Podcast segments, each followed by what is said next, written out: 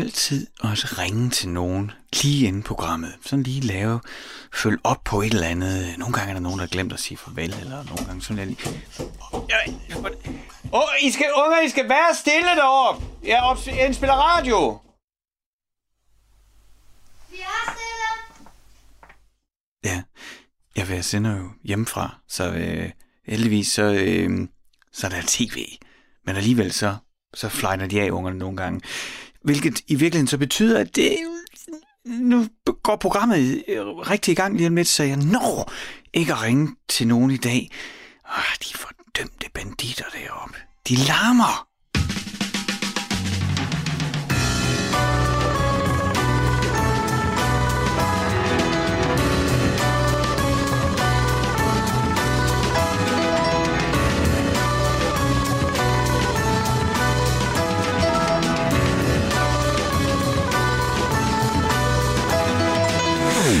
Lytter til Stusgade på Radio 4 med mig, Frederik Hansen. Og det her, det er Frank Zappa og Peaches on Regalia.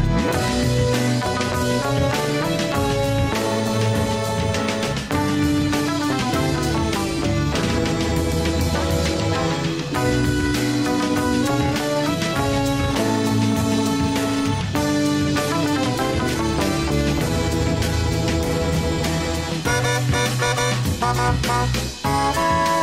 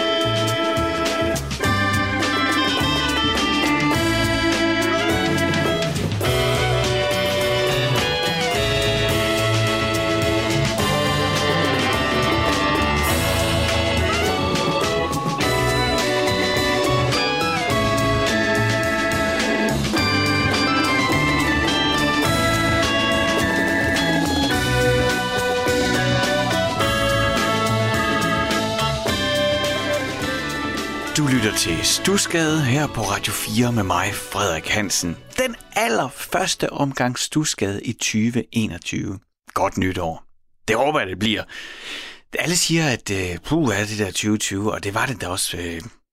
men jeg synes også samtidig, at hvis man er så heldig, at man ikke har haft nogen af sine nærmeste, som er blevet alvorligt kroniske syge eller døde, øh, så er det hele jo et eller andet sted ok. Altså, det kommer jo an på, hvad det er for en, en skala, man måler ud fra. Der er der alle mulige ting, jeg savner og synes er træls, og øh, jeg skal nok også lige sige, at øh, jeg er jo sådan en, en freelancer, så økonomisk, der er det også været et forfærdeligt 2020. Til gengæld, så skete der også nogle fine ting. Jeg kan fortælle dig, at øh, i går, der tabte min søn sin første tand. Han er 6 år, og øh, altså, det vil sige, han tabte den ikke helt. Den hang sådan og dinglede. Det var hans første rocketand, så jeg kunne se på ham. Han var en lille bitte smule urolig. Og så på et tidspunkt, så tror jeg også, at han synes, det gjorde mere ondt, end det egentlig gjorde. Og så gik vi sådan lidt frem og tilbage i går omkring det. Og sidst så kom han så, for jeg havde tilbudt dem, jeg kan, også, jeg kan tage en tank, og så kan jeg hive den ud. Og så endte han så med at sidde ved spisebordet med køkkenlampen ind i gabet og lukkede øjnene og greb fat om sin mors hånd og klemte alt, hvad han kunne, og så kunne jeg snuppe den ud. Men, og det, alt det siger jeg, fordi han var så stolt.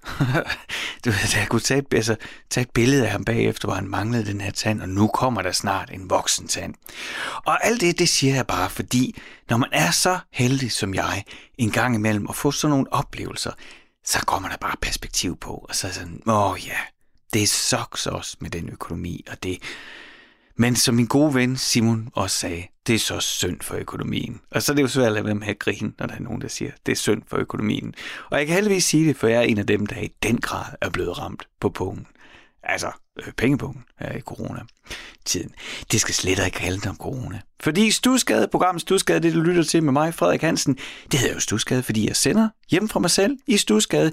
Jeg har et lille bitte hus. Nede det, i, I det hus, under det hus, er der en kælder, og der har jeg bygget mit eget lille hyggelige studie med lavt til loftet, og ja, jeg skulle lige til at sige, sådan, ja, det er lidt småfættet, mit skrivebord. Og, Men øh, jeg, jeg, jeg går en stille og rolig noget ved rummet hernede. Jeg har fundet en masse gamle psykedeliske litografier, som min far havde liggende i kælderen. Dem sådan går jeg og, og stiller op med, ja, jeg, jeg, jeg hænger op på væggene, og så stille og roligt begynder det at ligne noget.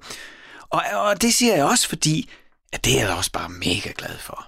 Altså, og jeg er da så glad for, at jeg fik lov til at starte Stusgade i 2020. Og at jeg får lov til at sende det i 2021. Og så bliver jeg også nødt til at sige alt det, jeg nu så sidder her og bare siger tak og tak. Og godt, så bliver jeg simpelthen nødt til at sige tak til dig også.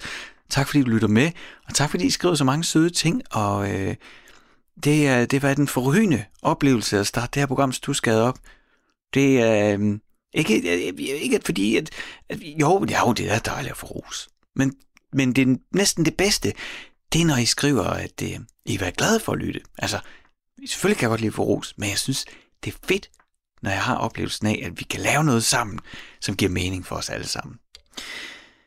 I aften har jeg tænkt mig at fortælle dig om min absolut all-time ubestridige bedste, bedste, bedste musikdokumentar. Og det kan man jo ikke sige, det ved jeg godt, fordi der er jo helt vildt mange, jeg ikke har set, så der er sikkert en, der er endnu bedre. Men af alt, hvad jeg har set, og det er alligevel lidt, så er der en dokumentar om et band, faktisk to bands, men mest et, men alligevel to. Der udkom i 2003 eller 2004 noget der gren. Okay, det var så, fordi den udkom i 2003, og så var det, at den vandt Sundance, altså den vandt på Sundance Filmfestivalen i 2004. Det er sådan, det er. Og den her film, og ja, hvis du siger, hvad er det for en film? Det er, fordi jeg ikke har sagt det endnu. Den er også øh, en permanent del af MoMA, altså Museum of Modern Art i New York. Og det er filmen Dig. D-I-G, udråbstegn. Dig, som i det der, mm, ja, hvad er det, sådan sen 60'er, start 70'er udtryk. You dig? Altså, du ved, forstår du, hvad jeg siger? Ved du, hvad jeg mener? Og øh, filmen handler om The Brian Jonestown Massacre, som er stadigvæk findes stadigvæk et vildt band, startet og ledet af Anton Newcomb, og jeg skal være ærlig at sige, jeg har ikke rullet hele listen igennem. Jeg tror, der er plus 50 tidligere bandmedlemmer, og jeg er ret sikker på, at han er den eneste, der har været der hele tiden. Han er en vild fyr, og det finder man jo ud af, når man ser filmen Dig, som lidt bliver temaet for i aften. Mm, så siger jeg, jeg har jo lavet en manus, og jeg har gjort mig alle mulige tanker, og så alligevel så ved jeg ikke, hvor jeg skal begynde, fordi Kender du ikke det? At hvis man elsker noget så meget, hvis der er en film, du er så vild med, så er det svært ved lige... Jamen, øh, hvor, hvor er det lige, man begynder? Men altså, vi er i Kalifornien, og The Brian Jonestown Massacre. hedder bandet. Det lyder vildt. De spiller egentlig sådan noget bluesy, øh, øh psykedelisk, meget 60'er retro rock. Og øhm, tror jeg i virkeligheden i høj grad sådan både foragtede og så helt vildt op til Oasis, at de ligesom kom ind og prøvede at være sådan lidt beatles skrive nogle rene sange. Jeg sammenligner dem ikke med Beatles, det er ikke det, jeg siger, men altså det der med at bare levere stærke sange som et fire mandsband. Altså, de var så fem. Okay, okay, jeg, det, det, det, det, jeg tror, du ved, hvad jeg mener. Uh, og der følger man altså Anton Newcomb og, og hele hans uh, entourage der af folk, mens de indspiller og prøver på ligesom at slå igennem, og det lykkes ikke. Fordi den her mand, han er bare gal og genial, og så er han jo selvfølgelig også, som så mange af de der typer, der ligger i det der spændingsfelt mellem gal og genial, så spilder han jo også en masse tid. Nogle vil sige, at han bliver inspireret af stofferne, men man kan også godt se, hvordan de har en rigtig negativ indvirkning. Især fordi han er en af de der uheldige, der så også falder i heroingryden, og så går det jo sjældent godt. Alt det får man et indblik i filmen. Og man kommer tæt på ham. Og hans maniske produktion og hans skøre idéer, som han på en eller anden måde hele tiden får ført ud i livet. Og så alligevel, så er det altid, så ender han med at spænde ben for sig selv. Lad mig give dig et eksempel for filmen. Der er en klub, legendarisk klub i Los Angeles, der hedder The Wiper Room. Og der er en A&R-kvinde, som er helt vild på The Brian Jonestown Massacre. Hun var sådan, det der, det kan bare blive lige så stort som Oasis. Det kan blive det næste dag. Det er helt vildt. Og så bliver der altså sat sådan en session op på The Wiper Room, hvor rummet så skal fyldes med branchefolk, især de her A&R-folk, altså Artist and Repertoire, dem der sidder på pladselskaberne og bestemmer, hvem skal vi udgive, og hvem skal vi ikke udgive. Og der skal du lige huske på, at det her, det var jo dengang, hvor man var afhængig af at få en pladekontrakt for at få sin musik ud til folket. I dag kan du gøre alting selv, jeg tror i virkeligheden i høj grad, men pladselskaberne forventer, at man gør en masse selv, og når man så når en vis størrelse, så kan de komme ind og hjælpe en med at blive endnu større. Men altså, alt det der indledende arbejde i gamle dage, der var det også pladselskaberne, der gjorde det. Og Brian Jonestown Massacre, de får så chancen. Nu skal det være, ikke? Og hvis de går derind og leverer deres livs koncert, jamen så går de ud derfra med den rigtige pladekontrakt. Måske Capital, altså et af de store pladeselskaber, der kan hælde millioner i Både indspilning, produktion, men især også markedsføring og musikvideoer. Og så sker der det, som der næsten altid sker, når Brian Jonestown Massacre de spiller, det er, at Anton Newcomb han på et eller andet tidspunkt bliver nykket og sur på de andre i bandet. Og meget ofte ender det i slåskamp, folk forlader scenen, alt er kaos, ingenting hænger sammen. Og det sker selvfølgelig også ind på The Wiper Room. Han går, han flyner helt af og råber også ud til publikum og udsmiderne. Og det er bare en katastrofal koncert. Altså ikke engang sådan dårlig på den fede måde. Bare træls. Og de får ikke nogen pladekontrakt. Men kæmper videre låner et gammelt lige en bil, tager ud og spiller en koncert, kører 2.000 km for at spille en anden koncert. Altså hele tiden, det er bare oppe bakke. Både med karrieren, men også med hans privatliv. Men musikken, den fejler ikke noget.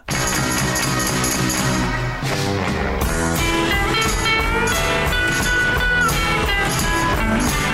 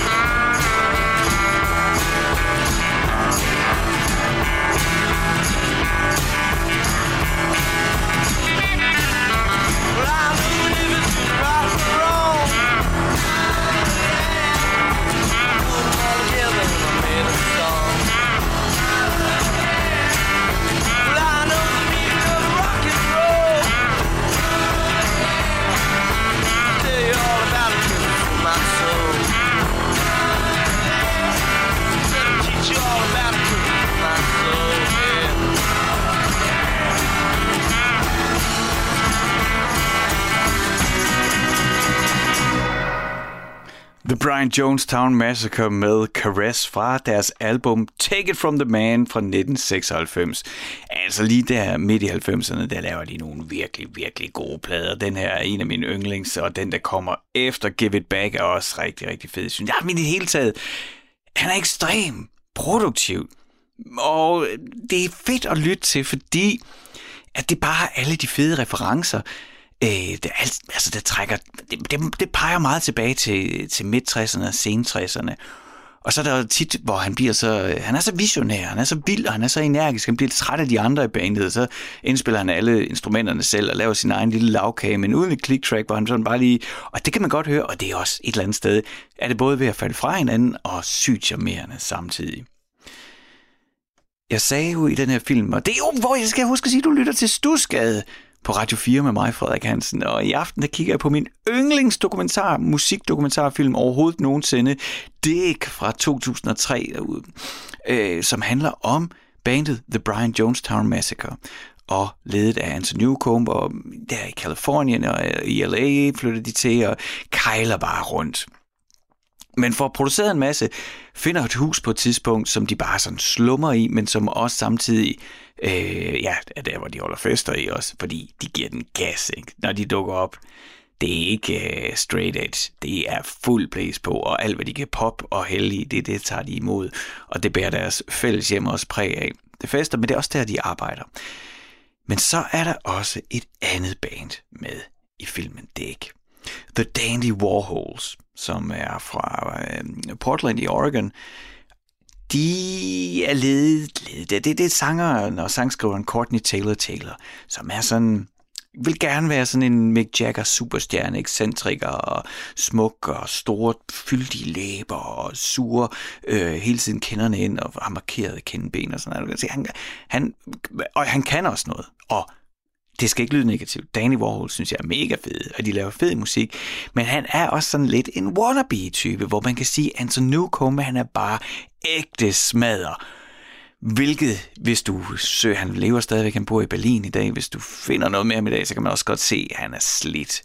Og så er der så Courtney Taylor Taylor for Danny Warhol, som jo er langt mere, kan man se, usikker, men sådan prøver at udstråle rockstjerne.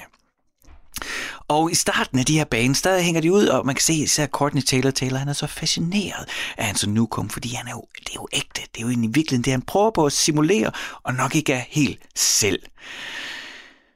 Men når Dandy Warhols får en chance for at lave en showcase, som det hedder, og det var jo det, Brian Jonestown Massacre fik, og totalt bare blæst af, så leverer de. Så de udgav deres debutalbum. Hvornår gjorde de det?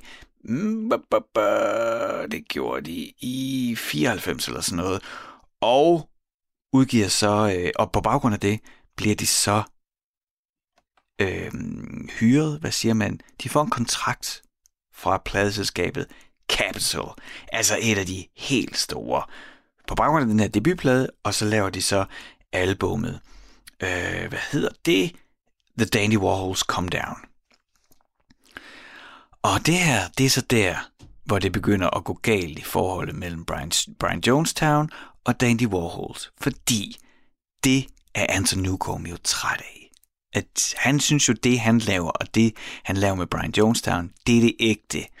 Og de får ingen pladekontrakt. De må hele tiden kæmpe og skrabe penge sammen, låne noget udstyr for at kunne indspille, og alting er bare sådan hele tiden i den, i den tyndeste sygtråd. Og så kommer Dandy Warhols. Og er der ikke også noget med, at dem der i det band, de kommer også fra velfungerende hjem. Så ja, de fester, men de kan da også godt lide, at tingene er ordentlige, de er godt opdraget og sådan. Og det synes Anson jo ikke er ægte. Og det sjove er, at det synes Courtney Taylor Taylor fra Dandy Warhols jo heller ikke selv. Men de får altså den her øh, pladekontrakt, og ikke nok med det. Øh, David LaChapelle en af de hotteste, stadigvæk fantastisk fotograf, men en af de hotteste fotografer på det tidspunkt bliver fløjet hen for at skulle lave musikvideoen. Så det er altså, som jeg tror, jeg nævnte det også i begyndelsen af programmet, det er ikke bare en pladekontrakt, det er en pladekontrakt med penge til produktion og penge til promotion. Og det her, det var første gang, jeg opdagede der i 97, The Dandy Warhols med Not If You Were The Last Junkie on Earth, som er et lille nick Øh, måske et meget stort næk til Anton Newcomb og Brian Jonestown Massacre.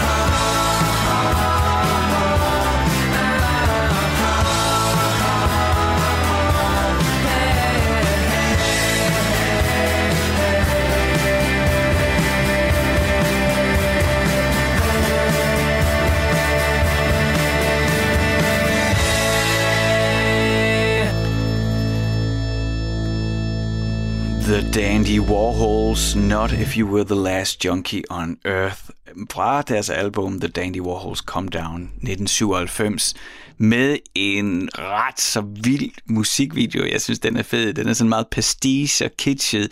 Men de var jo også sådan et, et nummer, der, altså et nummer, de er jo et band, der, hvor, som lyder som om, de citerer nogle andre. Og, altså, La Chapelle gik all in på pastelfarver, og øh, så er det jo Not If You Were The Last Junkie On Earth. Så altså der, hvor musikvideoen piker for mig, det er, hvor, øh, og kan man grine af det? Ja, det, jeg synes, man kan grine af alting. Jeg synes, det skal vi. Det er altså øh, dansere i kanyle kostymer, der kommer ind med koreograferet dans. Det er helt, helt, helt, helt, helt forrygende.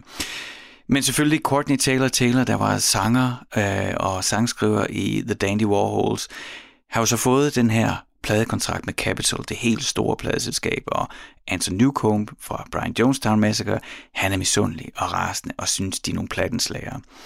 Og det er sådan lige opridset, hvor vi er nu. Jeg ved simpelthen, jeg ved gøre det værste, man overhovedet kan gøre. Jeg, jeg, det er, når mine børn har set en film, og de kommer helt begejstrede og vil fortælle mig om filmen, så er jeg ved at dø af kedsomhed. Og så nu går det op for mig. Ja, nu sidder jeg her og genfortæller en film selv. Jeg, jeg håber, at du hænger i, og heldigvis har jeg jo musik, der får det hele til at give mening. Og du lytter til Stusgade her på Radio 4 med mig, Frederik Hansen, hvor jeg i aften fortæller om min absolut nummer et yndlings øh, musikdokumentar, Dæk fra 2003, som handler om The Brian Jonestown Massacre og Danny Warhols, der ligesom battler. Brian Jonestown Massacre ledet af Anthony Newcomb, Dandy Warhols med Courtney Taylor Taylor i, i front. Anthony Newcomb altid fyldt op med sprut og narko og kommer fra fattige kår og hård socialrealistisk baggrund og bare kæmper for det, det mindste alt, hvad han kan få. Og Courtney Taylor Taylor, der er helt sådan smuk og ja, han er altså sådan adelig ser han nærmest ud og kommer fra sådan sund middelklasse opvækst og prøver at være hård rockstjerne, men ikke er det. Og det er fantastisk klasse imellem de to. Og de får så øh, den altså øh, Danny Walls får altså den her pladekontrakt og laver den her musikvideo, og det bliver relativt stort hit.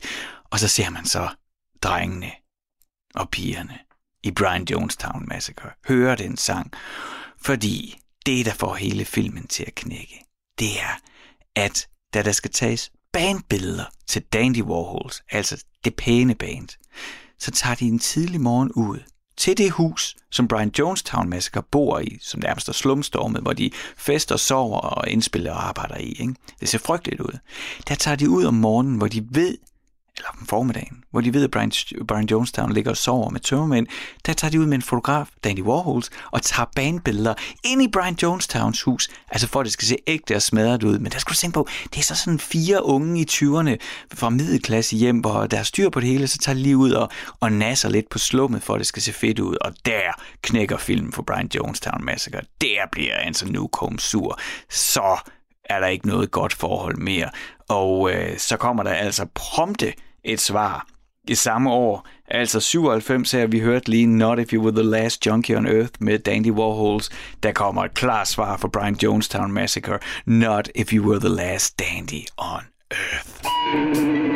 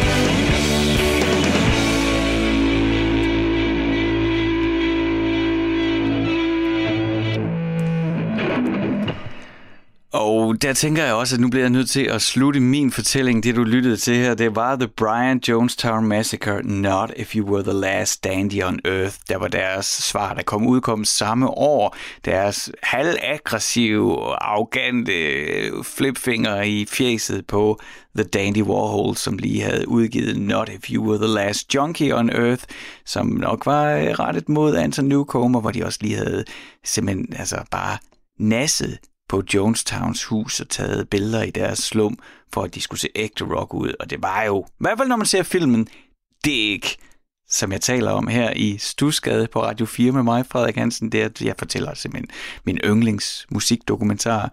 Det er ikke, som handler om, ja, Brian Jonestown Massacre mod Dandy Warhols, men mest om Brian Jonestown Massacre. Det endte jeg så lige med at bruge 20 minutter på, og øh, så, så slår der mig da den der gamle Kirsten Birke-joke, at øh, du skulle jo have skrabt, øh, skrevet øh, spoiler alert, inden jeg gik i gang. Nej, jeg skulle selvfølgelig have sagt, at jeg spoilede den her film, men det synes jeg egentlig ikke, jeg har gjort. Altså, det, det, det, det jeg, har, jeg har spillet tre numre nu for dig, for filmen, og... Øh, og fortalt lidt om, hvad der sker. Men det er faktisk mest bare en programtekst. Altså, det er det, jeg synes egentlig, jeg tror, det jeg har fortalt dig nu, hvis du ikke har set filmen, det ikke. Og du tænker, det lyder vildt nok, men nu er der ikke noget at komme efter. Og jo, det er der. Det, jeg har lige øh, forestillet dig, øh, det jeg lige har fortalt dig, det du lige har oplevet her, det er bare, det er sådan lige det, man skal vide, inden man går i gang med at se filmen. Så er der altså øh, en forrygende fortælling i, ja, jeg bliver ved med at sige musikdokumentar. Det er jo som med alt i den her mediebranche, manipuleret på den ene eller den anden måde, men det er forrygende, og det er fantastisk at sidde i en smadret, lejet varevogn med Brian Jonestown Massacre, uden penge, uden udstyr, på vej til den næste by for at spille et job, hvor man ved, og det gjorde de altid dengang, at bandet kommer op og slås på scenen. Og til sidst, og det er egentlig der, hvor jeg synes, at øh, historien bliver en lille smule trist. Nu er vi uden for filmen, nu snakker vi bare om Anthony Newcomb og, og Brian Jonestown Massacre, for det, det, det, er jo det, det, det er lige en periode af deres liv, der bliver dokumenteret der.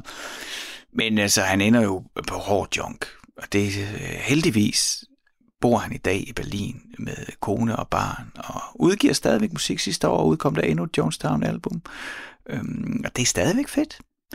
Jeg har også set dem et par gange, og det, hvor jeg siger, det bliver sådan lidt øh, bittersødt, det er jo, at med den her film og den relativ succes, Brian Jonestown fik, der blev der også en forventning fra publikum om, nu skal vi ind og se det der band, hvor forsangeren han sviner de andre til, og måske kommer de op og slås. Og det er jo, det, det, når man ser filmen, dokumentarfilmen Dæk, så er det jo sjovt at se, når det, man har oplevelsen af, at det sker rigtigt. Men jeg vil sige, de sidste to-tre gange, hvor jeg har set Brian Jonestown Massacre live, der kunne man godt se, at de var blevet for gamle og for trætte til at blive rigtig sure, til at rigtig slås. Og alligevel, så kom der lige så nogle scener, og jeg siger scener, fordi det føltes som dilettant skuespil. Det føltes lidt som om, okay, folk vil have det her, vi spiller både hittet, og så laver vi lige en, et skænderi på scenen. Det var ikke rigtig farligt, man troede ikke rigtig på det. Det føltes lidt som om, det her det bliver vi nødt til at gøre, fordi det har folk en forventning. Og så, ja, så tror jeg, du ved, når det ikke er ægte, når det, så, så, kan det også så kan det være lidt lige meget, så bliver det lidt fjollet det hele. Det var øh, de sidste ord om min yndlings musikdokumentar, Dick fra 2003, vandt i Sundance 2004, og på alle måder synes jeg, øh, selvom man ikke engang ser musikken, er filmen stadigvæk fantastisk. Jeg kan i hvert fald garantere dig, at alle dem, jeg har sagt, har du set den?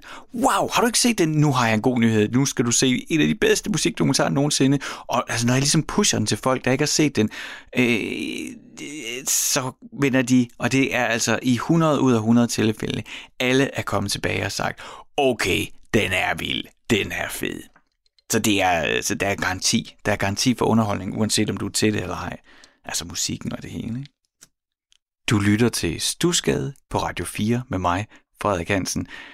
Og udover at jeg får lov til at ja, fortælle dig om de ting i musikkens verden, der virkelig betyder noget for mig, og som også har haft indflydelse på mit liv. For eksempel den her film, Dick, vi talte om i aften, har, har, har gjort store ting for, hvordan jeg har i, i hvert fald min egen lille korte musikalske karriere, men også sådan ja, hvordan den der banddynamik, ikke? hvad man kigger efter, når man ser det. Og så, og så er også noget menneskelig indsigt, altså de der overvejelser omkring, hvor lille et skilt er mellem gal og genial. Altså, hvor let det kan gå galt. Men ja, det kan også gå godt for nogen. Anyway, det jeg prøver på at sige, det er, at det skal ikke kun handle om mig. Jeg vil også rigtig gerne høre fra dig. Er der noget musik, der har særlig betydning for dig? Eller i virkeligheden, er der nogen derude, som du gerne vil sige tak til? Er der nogen, der på et tidspunkt har spillet noget musik for dig, som havde stor betydning og stadig har det? Måske havde du en storbror eller en storsøster, der lukkede dig ind på teenageværelset og spillede noget, som har bare sat sig i dig og formet din musiksmag. Måske havde du en mor, der altid sang med i bilen og gør, at du bare elsker Kate Bush eller et eller andet. Måske havde du en far, der slog ud i arier, mens han hakkede skrællede kartofler eller et eller andet, og så gør, som har gjort, at du bare elsker klassisk opera i dag. Eller måske er der en onkel, eller måske er du en ven på efterskolen. Der er så mange historier om folk, der har introduceret os til noget bestemt musik, som har formet os, og som har betydet noget for os. Så har du en, du gerne vil sige tak til, hvorfor så ikke gøre det her i Stusgade? Jeg vil vildt gerne høre fra dig, og det er så let at komme i kontakt med mig. Du kan enten skrive en e-mail, og den gør du ved at sende en e-mail til stusgade radio4.dk. Du kan også sende en sms. Det gør du ved at sende sms'en til 1424, altså 1424. Husk at begynde din sms med R4 mellemrum, og så skriver du ellers løs, og så, så kan jeg skrive tilbage til dig der, for jeg kan fiske det ud af Radio 4 system her. Og så øh, kan du også bare vælge at gå direkte til mig fordi at jeg er jo på Instagram. Så hvis du har det på din telefon, jamen så kan du søge på Frederik Radio i et ord, så dukker jeg op. Mig kan du følge, og så kan du jo ja, skrive direkte til mig, så lander din besked lige her på den telefon, jeg har i hånden, og jamen, så kan vi tage den derfra. Så er der nogen derude, du gerne vil sige tak til. Tak fordi, at de introducerede dig til et nummer, eller et band, eller en genre, eller en koncert, et eller andet, som har haft betydning for dig, som har formet din ja, musikalitet, som har formet det, du godt kan lide musikken, jamen så vil jeg rigtig gerne høre fra dig og tale med dig her i programmet Stusgade. Og det har Joe Nielsen gjort. Han har skrevet til os, og min producer Isa har ringet ham op for at tage en snak med ham, fordi han skriver, at han undrer sig over, altså hvordan kan det være, at et nummer altid skal være 3 minutter og 30 sekunder? Joe Nielsen, han kan nemlig godt lide Grateful Dead. Og hvis du ikke kender dem, så kommer du lidt tættere på dem nu. Det er i hvert fald ikke nogen, der lader sig begrænse af formater eller formateringer. Han har altid undret sig over det, og øh, her kommer historien om, hvordan Anders udfordrede hans musiksmag som dreng. Og du bliver nok også udfordret nu, fordi det her er, ja, det, det, det, som jeg fik sagt det med Grateful Dead, det er en anden struktur. De følger ikke altid de gængse regler, og det er lidt længere end det, vi er vant til at høre her i Stusgade. Men hæng i, det er det hele værd. Jeg kan takke øh, min gamle ven Anders for at introducere mig til Grateful Dead.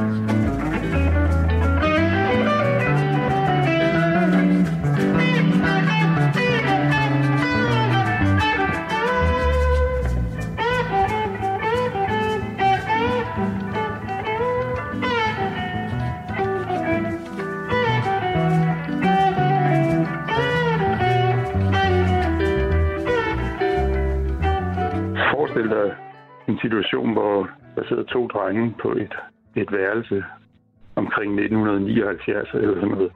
Vi er ganske små. Vi har nok været de der 12-14 år gamle. Min ven Anders, der, han havde en god kontakt til, til de lokale flipper i, i omegnen.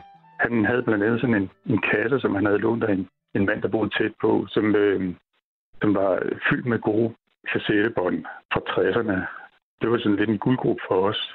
Altså, vi var lige kommet igennem Beatles, som vi havde lyttet til meget intensivt fra ende til anden. Vi dyrkede det virkelig meget.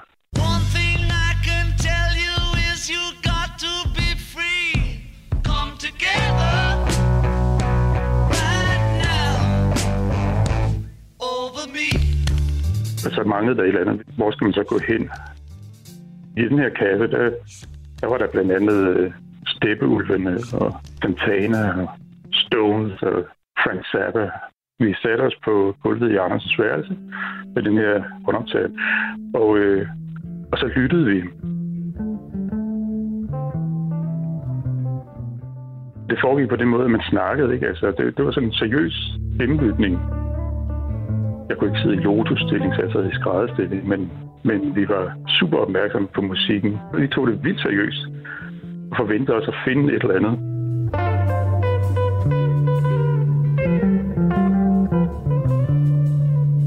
Anders, han havde godt øre for, hvad, hvad det var, øh, der var godt. Og det er jo ikke altid det, som lige fænger i første omgang. Men det her album, som hedder Live Dead med Grateful Dead, hvor der er et nummer på, som hedder Dark Star, som er sådan en, en, en over 20 minutter lang improvisation. Det er meget frit. Det er ikke sådan, at de opfinder det helt på stedet. Der er ligesom nogle ting, ligesom nogle signaler, de, de har aftalt, de, de skal reagere på. Men, men, men formen er meget fri. Jeg var i virkeligheden ikke særlig modtagelig for det. Det gik lang tid, før jeg forstod det. Vi skulle høre det mange gange. Men Anders han sørgede for, at vi hørte det.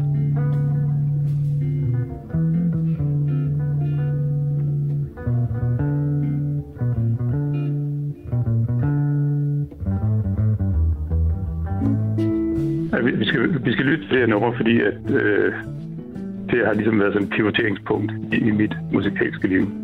Man skal ikke forvente noget bestemt. Man skal ikke vente på, hvornår kommer det der tromme break eller et eller andet. Folk skal bare øh, ja, gå ind i musikken helt på musikkens præmisser og lægge tingene til side. Altså bare åbne ørerne og høre, hvad der kommer.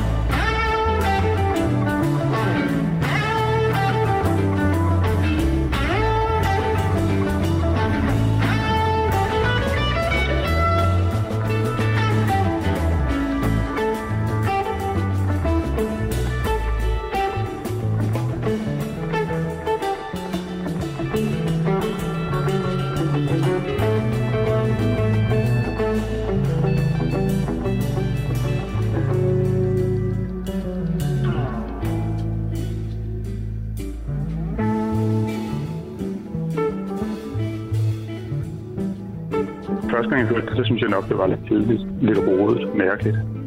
Men så på et tidspunkt, altså det, det, lige pludselig, så gik det op for mig, hvad det er.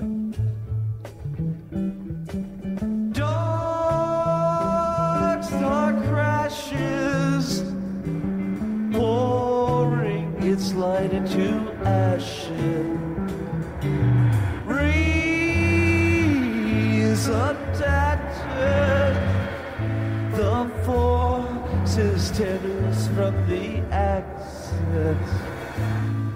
Searchlight casting for faults in the clouds of delusion. Shall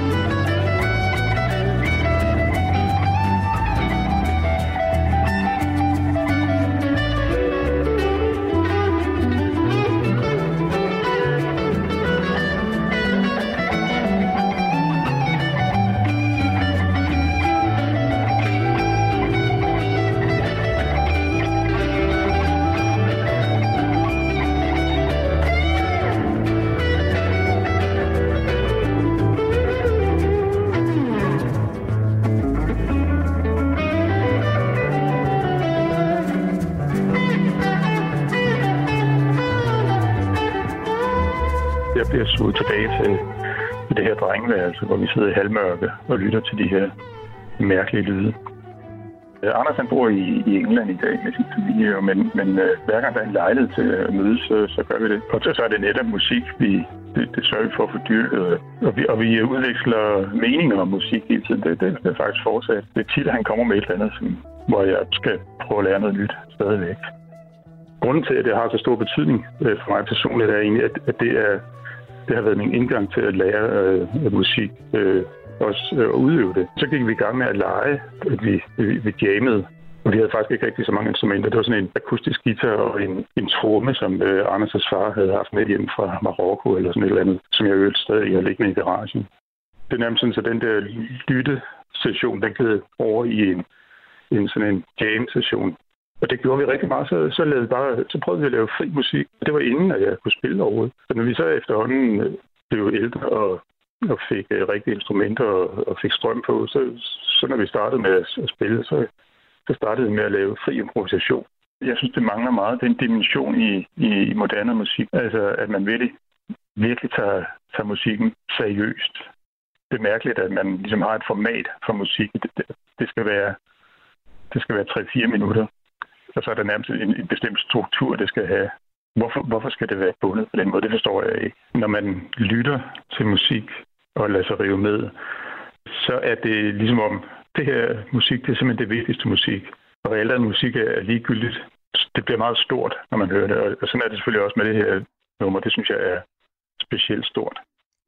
Ah, men altså, hvor er, hvor er, det, hvor er det fedt. Jeg kan ikke, altså, tusind tak øh, til Joe Nielsen. Jeg håber, du sidder og lytter med derude. Det var nemlig lytteren Joe Nielsen, som har skrevet ind og, og fortalt om, øh, at han gerne vil dele den her kærlighed, han har til Grateful Dead, og også til det, det, det sådan det der med at bryde med formateringen, øh, med måden at gøre tingene på, og det improviserende og det lejende. Det er der jo ikke særlig meget plads til i radioen.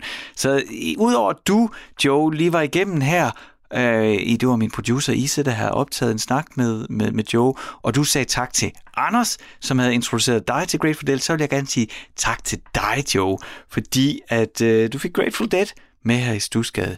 Det er jeg rigtig glad for. Og Grateful Dead, Grateful Dead er faktisk et af de bands, på trods af, at jeg virkelig har en forkærlighed for alt, hvad der sker sidst i 60'erne begyndelsen af 70'erne, så er jeg aldrig rigtig kommet ind i Grateful Dead. Jeg er aldrig rigtig helt sådan blevet suget ind i det univers.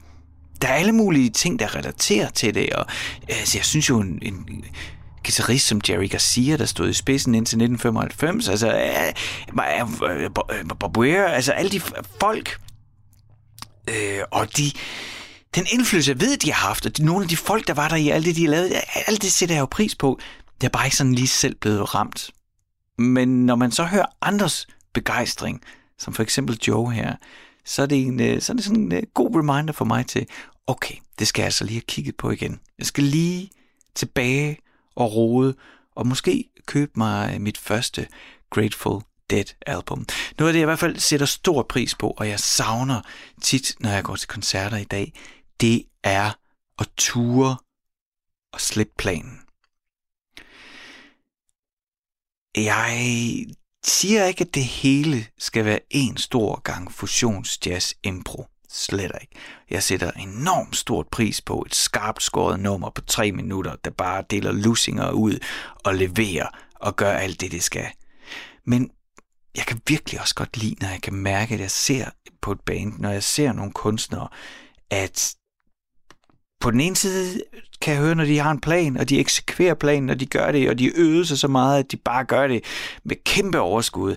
Men det er også dejligt, når man kan mærke, at der bliver givet los, og man sådan, pff, planen er væk, lad os se, hvad der sker, og begynder at lytte til hinanden og lytte i nuet. Der risikerer man jo det hele, det bryder sammen. Der risikerer man, at der er nogen, der træder forkert. Det kan man ikke øve sig ud af. Til gengæld, så tror jeg, at man kan opsøge heldet, og så kan der altså opstå magi, hvis man er dygtig og heldig på samme tid. Det synes jeg, jeg har været heldig at opleve nogle gange. Hvis du også har en god historie om noget musik, der betyder noget særligt for dig, måske endda en derude, du gerne vil sige tak til, så skriv til mig, send mig en mail på stusgade radio4.dk eller send en sms på 1424. Husk at begynde sms'en med R4 mellemrum, så lander den lige her i systemet. Eller find mig på Instagram. Jeg hedder Frederik Radio i et ord, så kan du følge mig og skrive direkte til mig. Første time af Stusgade er ved at være forbi. Jeg er tilbage igen om 5 minutter her i studiet i kælderen i Stusgade, og nu med en gæst hernede, så jeg ikke skal være alene. Men nu er det tid til nyhederne her på Radio 4.